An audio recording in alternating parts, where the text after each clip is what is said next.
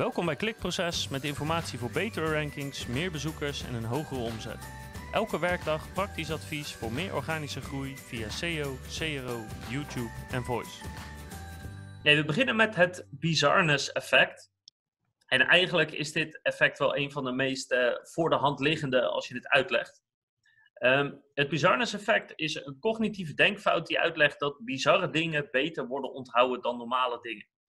En ik weet niet of dat nog meer uitleg behoeft, maar de meeste mensen weten dat al. Hè? De uitschieters in negatief, in, in positief, uh, de dingen die gewoon het meeste opvallen, die onthoud je het beste. Uh, ja, ik denk nou... dat we allemaal 2020 wel gaan onthouden. Ja, bijvoorbeeld. Hè? Ja, bijvoorbeeld. Ik denk dat dit COVID wel uh, in, ons, in ons geheugen zit, inderdaad dat er al heel veel onderzoeken zijn geweest die dit effect hebben aangetoond. En een van de simpelste vormen van onderzoek is dat ze studenten of participanten van het onderzoek uh, gaven ze tien zinnen of, of twintig zinnen of een x aantal zinnen. Uh, waarvan het grootste deel gewoon normaal was. En er was dan één zin die een hele opvallende inhoud had, een hele bizarre inhoud. Um, en achteraf gingen ze dan vragen wat dan het meest onthouden werd. En niet geheel verrassend was het voornamelijk die ene bizarre zin. En die, ja, dit, dit psychologische, uh, deze denkfout, zeg maar, die is gerelateerd aan, aan eigenlijk twee andere denkfouten met name. Um, het dus is je hebt... een denkfout natuurlijk. Hè? Ik bedoel, uh, en dat zijn voor al deze effecten.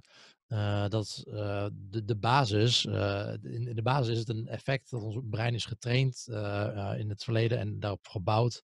Dat dit soort dingen, het, het vaak wel werkt. Het is nuttig om dit soort dingen ja. te onthouden. dat iets, iets heel erg afwijkt van de norm.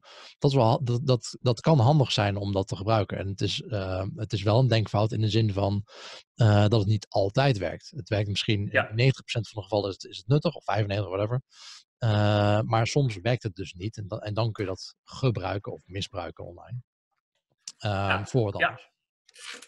Nee, helemaal mee eens. Het, het is in feite zo dat als dat natuurlijk opvalt, dan ben je meestal geneigd om daar dus ook ja, meer gewicht aan te geven of je oordeel meer te baseren op, op dat stukje info. Want heel simpel, als je tien dingen hebt om te overwegen en één daarvan onthoud je veruit het beste, de dag daarna bijvoorbeeld, uh, ja, dan ben je toch geneigd om dat op een andere manier mee te laten wegen. Ja, maar ik denk dat het wel, uh, het moet wel een beetje aansluiten bij, bij jouw wereldbeeld. In de zin van als, als uh, nou, bijvoorbeeld met, met politiek, hè, als je hele extreme standpunten ziet van een, van een andere partij, of die uh, niet zozeer standpunt, maar die met argumenten komen die totaal niet voldoen aan jouw wereldbeeld.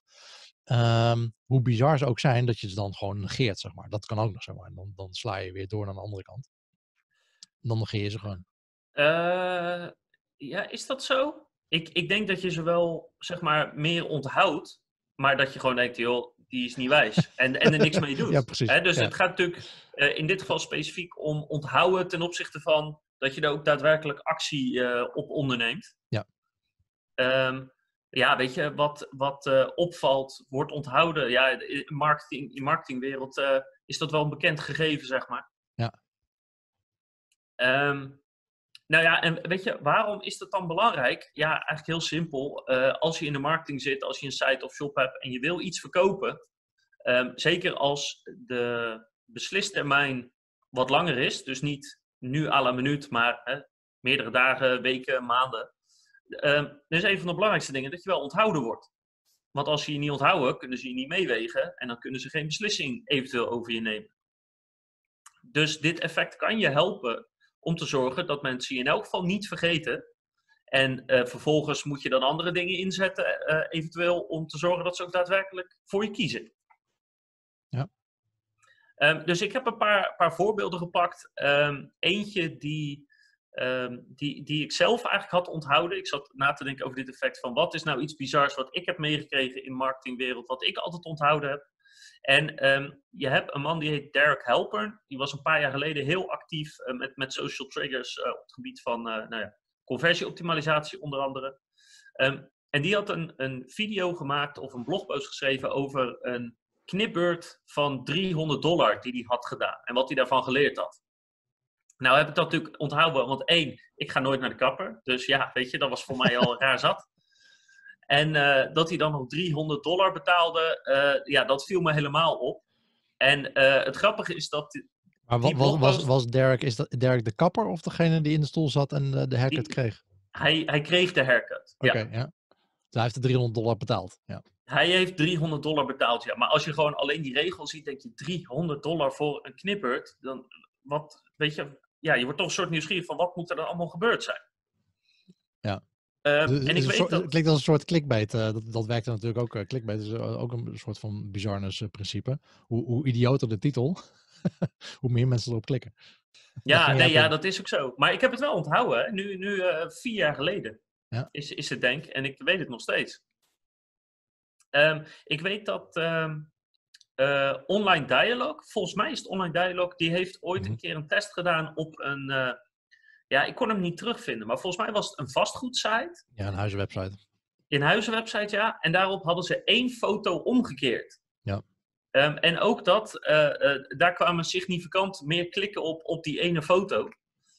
omdat ja, het gewoon zo erg opviel binnen alle foto's die normaal stonden. En een omgekeerd huis is helemaal iets waar je brein een soort niet helemaal mee om kan gaan. Um, maar eh, ja, je moet je voorstellen, in feite zijn natuurlijk gewoon heel veel dingen bizar te maken. Ik bedoel, je kan een extreem hoge uh, prijs bijvoorbeeld ergens voor vragen. Uh, je kan qua vormgeving, met, met kleuren kan je heel veel doen. Uh, je kan elementen gebruiken die misschien eigenlijk op je site of bij het type product of dienst wat je levert, daar eigenlijk helemaal niet thuis hoort. Um, er zijn heel veel manieren om iets bizar te maken en daarmee opvallend te maken en dat het onthouden wordt. Ja, en, en eh, eh, per definitie moet het dus iets dat zijn dat afwijkt van de norm. Het werkt niet hm. als jij uh, dat toepast op alles. Uh, of als jouw concurrenten het allemaal doen en jij gaat het ook doen, ja, dan, dan is het niet meer bizar of opvallend. Uh, net als met die foto die je net noemt. Uh, als je naar een huizenwebsite gaat en alle foto's staan op de kop, ja, dan denk je gewoon dat er wat mis is met die website. Ja. Uh, in plaats van met die, dat denk je misschien sowieso als je wat bizar ziet dat er iets mis mee is, maar dat, het, het valt niet meer op voor dat ene item, zeg maar. Ja. Uh, dus het werkt niet meer om dan voor dat ene item aandacht uh, te, te, trekken. dus dat is, dat is wel het lastige van dit principe. het, is, het is lastig herhaalbaar of, of dupliceerbaar op alles, dat werkt niet. Maar om nee. even eventjes ergens aandacht op te vestigen, daar werkt het heel goed voor.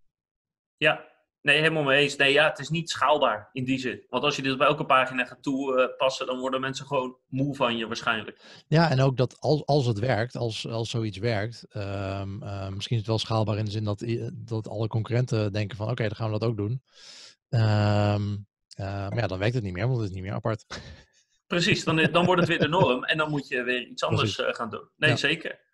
Um, dus ja, weet je, uh, als het gaat om, uh, om uh, aandacht krijgen en onthouden worden, kan dit je gewoon heel erg helpen. Um, ik, ik vond een heel mooi voorbeeld dat Freakonomics, ik weet niet of je die, die boeken kent. Ja, en de podcast hebben ze ook. En de ja, die, ja, die vond ik dan niet zo geweldig. Daar ben ik op een gegeven moment mee gestopt. Ja, nou, maar... het zijn vooral heel veel afleveringen en je moet wel een beetje cherrypicken inderdaad.